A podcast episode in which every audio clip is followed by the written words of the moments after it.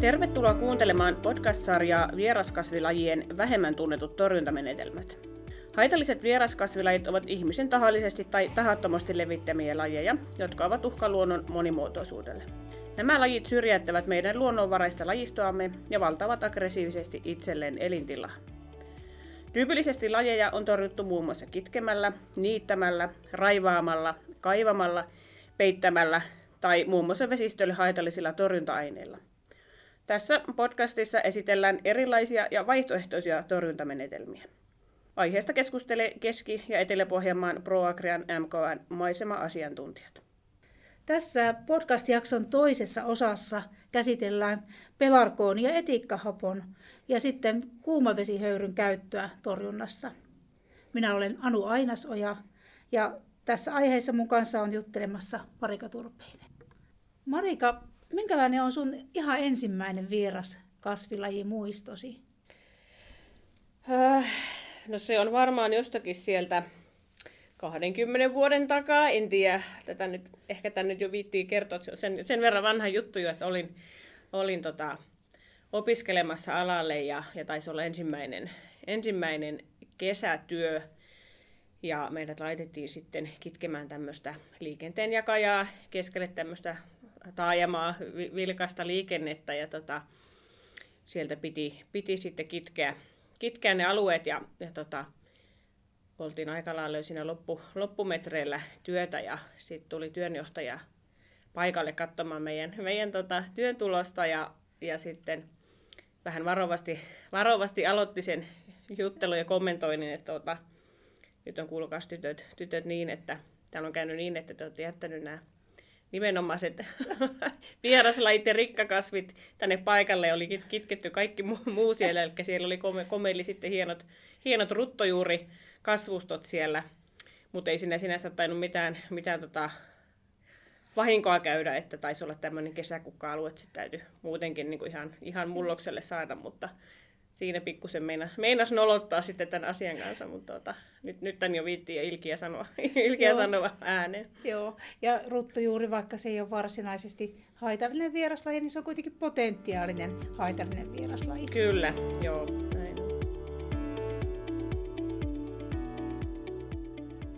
Jutellaanpa ensin tuosta etiikka- ja pelarkonihapoosta, niin mitäs happoja nämä oikein on? No toi pelarkonihappo on tämmöinen rasvahappo, jota esiintyy niin kuin nimensä mukaisesti näissä pelarkonian siementen öljyssä. Ja tämä etikkahappo on vähän tämmöinen heikompi happo, jota muodostuu luonnossa esimerkiksi niin kasvijätteiden hajotessa tämmöisessä hapettomassa tilassa. Okei, ja, ja minkäs näiden happojen toiminta perustuu? No ne on tämmöisiä niin sanottuja kosketusvaikutteisia herbisidejä, niin kuin tuossakin oli, oli aluksi, aluksi tota, tai ensimmäisessä jaksossa puhetta näistä. Eli ne ei niin kuin, kulkeudu siellä kasvissa mihinkään, vaan ne niin kuin, vaikuttaa suoraan siinä kosketuspinnalla, esimerkiksi niissä lehdissä, mihinkä sitä ruiskutellaan.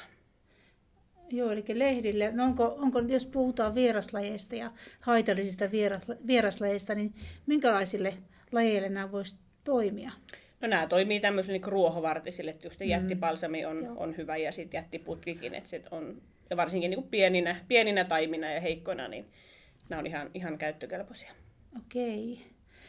No tuota, miten näitä käytetään? Tuntuu äkkiä, että siinä tarvii olla kunnon suojaimet ja muuta kuin happojen kanssa toimintaa, mutta minkälaisia työturvallisuusohjeita?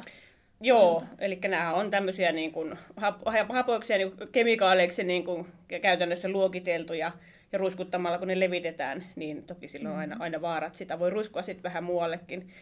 Eli tuota, hyvä suojautuminen on, on tuota, tärkeää, että vähintäänkin saappaa suojalla sit ja hengityssuojaimet ja tärkeää, että ne levitetään hyvän sään, hyvän sään aikana niin sanotusti, että ei, ei, ei sadesäällä eikä kauhealla tuulella, että ne, ne tuota, se päätyy sinne, mihinkä niitä on tarkoitus päätyäkin. Joo, eli ne, ne ei kysele nämä hapot, että onko tämä vieras, haitallinen vieraskasvi vai, vai, vai mikä kasvi, että ne tuhoaa aika lailla kaiken sitten. Ne tuhoaa kaiken joo, eli varsinkin nämä tämmöiset, etenkin niin kuin yksivuotiset ruohovartiset kasvit, että jos lähdetään nurmikolta poistelemaan sitten sieltä vaikka voikukkeja, niin se kyllä tuhoaa sitten sen nurmikon siitä ympäriltä, että mihinkä sitä, mihinkä sitä happoa päätyy.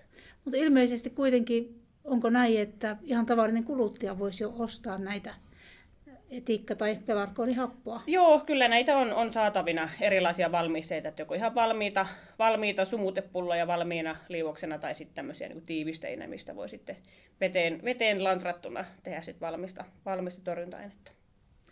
Mitenkäs tämä sitten, sanoit, että tästä ruiskutetaan, mutta onnistuuko myös semmoinen sivelykäsittely, eli niin kuin, että vaikka jollakin pensselillä varmaan? No kyllä joo, kunhan se aina vaan niin kuin niin. päätyy sinne, että se on se ruisku. Reppuruisku on ehkä semmoinen niin kätevin mm. ja helpoin, helpoin, että jos ajatellaan isojakin alueita.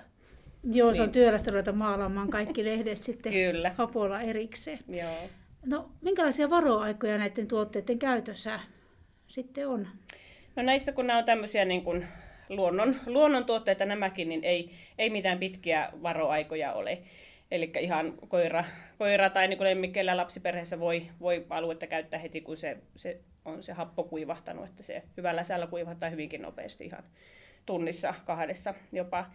Ja sitten jos halutaan käsitellä joku alue, mihinkä nyt vaikka kasvimaata perustetaan tai uutta, uutta istutusaluetta, niin semmoinen pari päivää, niin se on, on ehtinyt sitten haihtumaan sieltä mikä se, mikä se vaara sitten ihmisille? Eli se varmaan syövyttää sitten... No se syövyttävä vaikutus siinä joo, lähinnä joo, sitten. Kyllä. No. No aika tehokkaalta kuulostaa, mutta onko se näin? Onko ne kovin tehokkaita sitten kuitenkaan? No tota, se vähän riippuu, että millä, minkälaisille kasveille. Että, että varsinkin palsamille pien nuoreen taimeen käsiteltynä on, on aika, aika tehokaskin.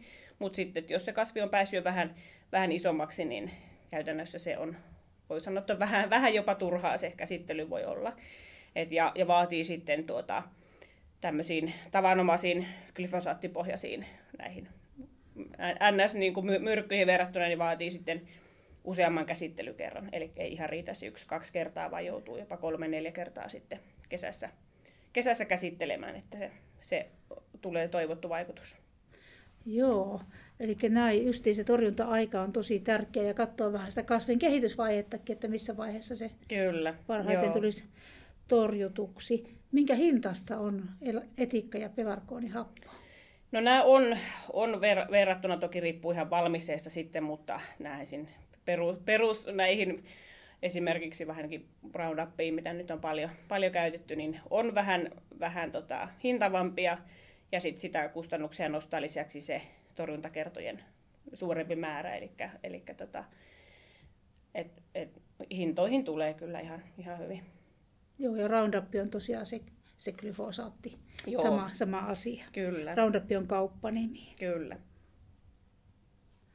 No olisiko näissä etiikka ja pelarkooni hapossa tai niiden käytössä vielä jotakin muuta tärkeää huomioitavaa?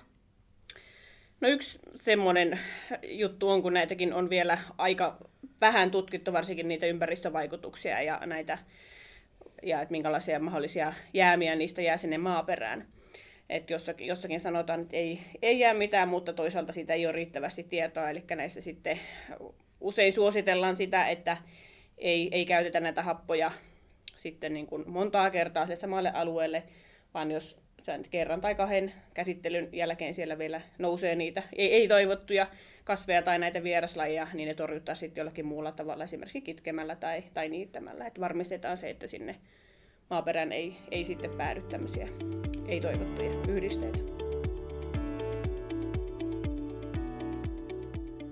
No nyt voitaisiin sitten näistä happoasioista siirtyä vesiasioihin, eli tämmöinen kuin kuumavesihöyry. Höyry on myöskin tuota yksi mahdollinen haitallisten vieraslajien torjuntamuoto.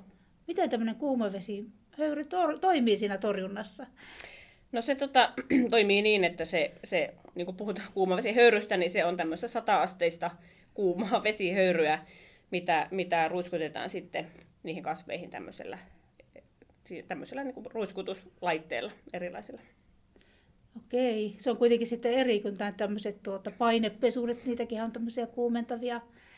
Kyllä, joo, että siitä on vähän, puhutaan vähän eri mittakaavassa, mm. että ne on tämmöisiä auton, auton perässä vedettäviä, kärryllä olevia laitteita, missä on sitten isot tuhannen litran säiliöt, säiliöt, että se saa ottaa sieltä sen käyttöveden, eli näitä ei kytketä niin kuin kiinteästi mihinkään vesijohtoverkostoon. Joo, eikä tarvita sähköpistokettakaan. Joo, ei, sitten. kyllä. kyllä. Joo. No minkälaisissa tilanteissa tämä kuumavesihöyry voisi olla hyvä haitallisten vieraslajien torjuntamuoto? No tämä on hyvä esimerkiksi tämmöisessä kaupunki, kaupunkiympäristössä, että missä tota, on isoja, isoja tota, tai isojakin esiintymiä voi olla, ja sitten, että päästään niin kuin mahdollisimman lähelle sillä menemään, että nämä on yleensä tämmöisellä henkilö, henkilöautolla tai verrattavilla niin vedettäviä laitteita, että siihen äärelle on, niin kuin, pitää päästä. Joo, kyllä. Ja sitten, tä, miten tuota, ää, sitten ei ole mitään varoaikoja sen käsittelyn jälkeen, niin kuin tuo hapon osalta oli? Joo, ei, että se, kun on kyseessä ihan vaan vesi, vesituotteena, niin siinä ei ole minkäänlaisia, minkäänlaisia että siinä vaan ruiskutustilanteessa varo, että sillä ei, sillä ei sitten polta itseään tai, tai sitten siinä tuota, kanssa työskenteleviä. Tuhoako se myös sen maan alla olevan kasvin osan siitä vieraslajista? No, sitäkin on vähän huonosti tutkimusta tästäkin, että osittain tiedetään, että on, on tota, voi tuhota, mutta esimerkiksi se siemenpankkiin se ei, ei vaikuta, että, että ne sinne jää, jää sinne elinvoimaisena sinne maaperään. Mutta esimerkiksi jättipalsamillakin se siemen on hyvin lyhytikäinen, että sanotaan, että se itää sitten heti seuraavana, seuraavana vuonna jo. Että tota.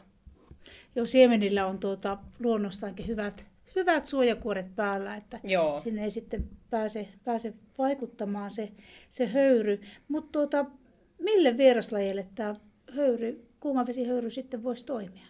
No tämäkin on oikeastaan tämmöisille ruohovartisille yksivuotisille kasveille tämäkin, että et tuota, taisi olla yksikin koe, missä testattiin kurtturuusulle, niin eipä ihan hirveästi ollut vaikutusta sitten, että mm-hmm. jättipalsami on aika hyvä, hyvä tota, torjuttava jättiputkikin toki, mutta sitten mahdollisimman pienenä, pienenä taimena, että se jaksaa se höyry rikkoa sen kasvin solurakenteen ja näin ollen se sitten niin kuivuu ja kuolee pois. Joo. No miten sä arvioisit, kuinka tehokas tämä kuumavesihöyry on torjuntamenetelmänä? No on tämä sinänsä, sinänsä tehokas, että se et, toki vähän hidas, että se vaatii vähän sitä hetkellistä niin paikallaoloa, että verrattain näihin happoihin, että sekin riittää kerta, kertasuihkaisuutta vähän hitaammin, hitaammin niin kuin levitettävää. Mutta tota, toki tämäkin vaatii sit niitä toistoa, että sieltä voi niitä uusia siemeniä itää ja, ja sitten sieltä juuresta lähteä uutta kasvia kasvamaan, niin vaatii sitä toistoa, mutta tässä on hyvänä se, että sitä voi, voi käsitellä niin monta kertaa, kun, kun, vaan, kun vaan on tarve, eli siellä ei ole niitä, mitään niitä jää, äh, kun ei ole kyse mistään kemikaalista eikä yhdisteistä, niin siitä ei jää sitten luontoon mitään haitallista. No, joo, no semmoinen tuli tuossa mieleen vielä, että voiko enää käyttää luonnonvesiä siinä, siinä torjuntalaitteessa vai pitääkö se olla hanavesi? No itse asiassa en nyt osaa ihan täysin sanoa. Toki turvallisempi on käyttää ihan puhdistettua hanavettä. Toki sit siinä voi olla, olla sitten joku epäpuhtarit, mitkä voi sitten ehkä tukkia sitä, sitä suuttimia tai sitä laitteistoa, mutta Joo, tuo varmasti. muuta Joo. ei välttämättä ole. Kyllä, Joo. tuo varmasti onkin. No tuota, mm, niin, tämä on ilmeisesti aika kallis laite, laite hankkia sitten. Se on joo, eli tämä ei ihan, ihan ehkä kuluttajille ole se ensimmäinen vaihtoehto sitten, vaikka niin kuin toi, niin kuin, hyvä, hyvä vaihtoehto onkin, mutta laite on, on kallis hankkia, eli nämä on lähinnä sitten kuntien, kaupunkien, julkisen yhteisöjen käyttöön hankittavia. Toki näillä voi tehdä sitten vähän muutakin, että toimia tämmöisinä laitteiston pesuvehkeinä, että et, et niille on sitten muutakin käyttöä, käyttöä olemassa, mutta lähinnä sitten kaupunkien käyttöön. Että muutamia nyt on tiettävästi Suomessa semmoinen viitisen kappaletta ehkä käytössä. Olisiko tällä kuumavesihöyryn käytöllä siinä vieraskasvien torjunnassa jotakin haittapuolia? No oikeastaan nyt se, että se, taisin mainitakin tuossa aikaisemmin, että, että se on aika aikaa vievää se käsittely, että se ei, et, et joutuu vähän niin kuin käsitellä sitä kasvia niin kuin, niin kuin muutaman hetken sinne sekunnin, että se, se vaikutus, vaikutus on toivottu. Ja sitten se vedenottopaikka on tietenkin, jos hyvä, että se on siinä kohtuullisen lähellä, että vaikka on aika iso säiliö, niin aika nopeasti se sitten sieltä isommilla aloilla tyhjenee. Ja sitten tällä saa, jos ajatellaan ajallisesti, niin tunnissa semmoisen muutaman kymmenen neljän suuruisen alueen käsiteltyä.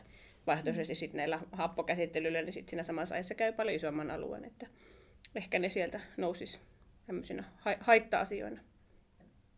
No joo, eli nyt, nyt tosiaan on käsitelty etikkahappo, pelarkoonihappo ja kuumavesihöyry. Ja tämä oli meidän vieras podcastin toinen osa. Jos et ole vielä kuunnellut sitä ensimmäistä osaa, niin siinä käsitellään koivutislettä, purppuranhakkasientä ja vuohilaidunnusta. Kiitos vielä Marika ja kiitos kuulijoille.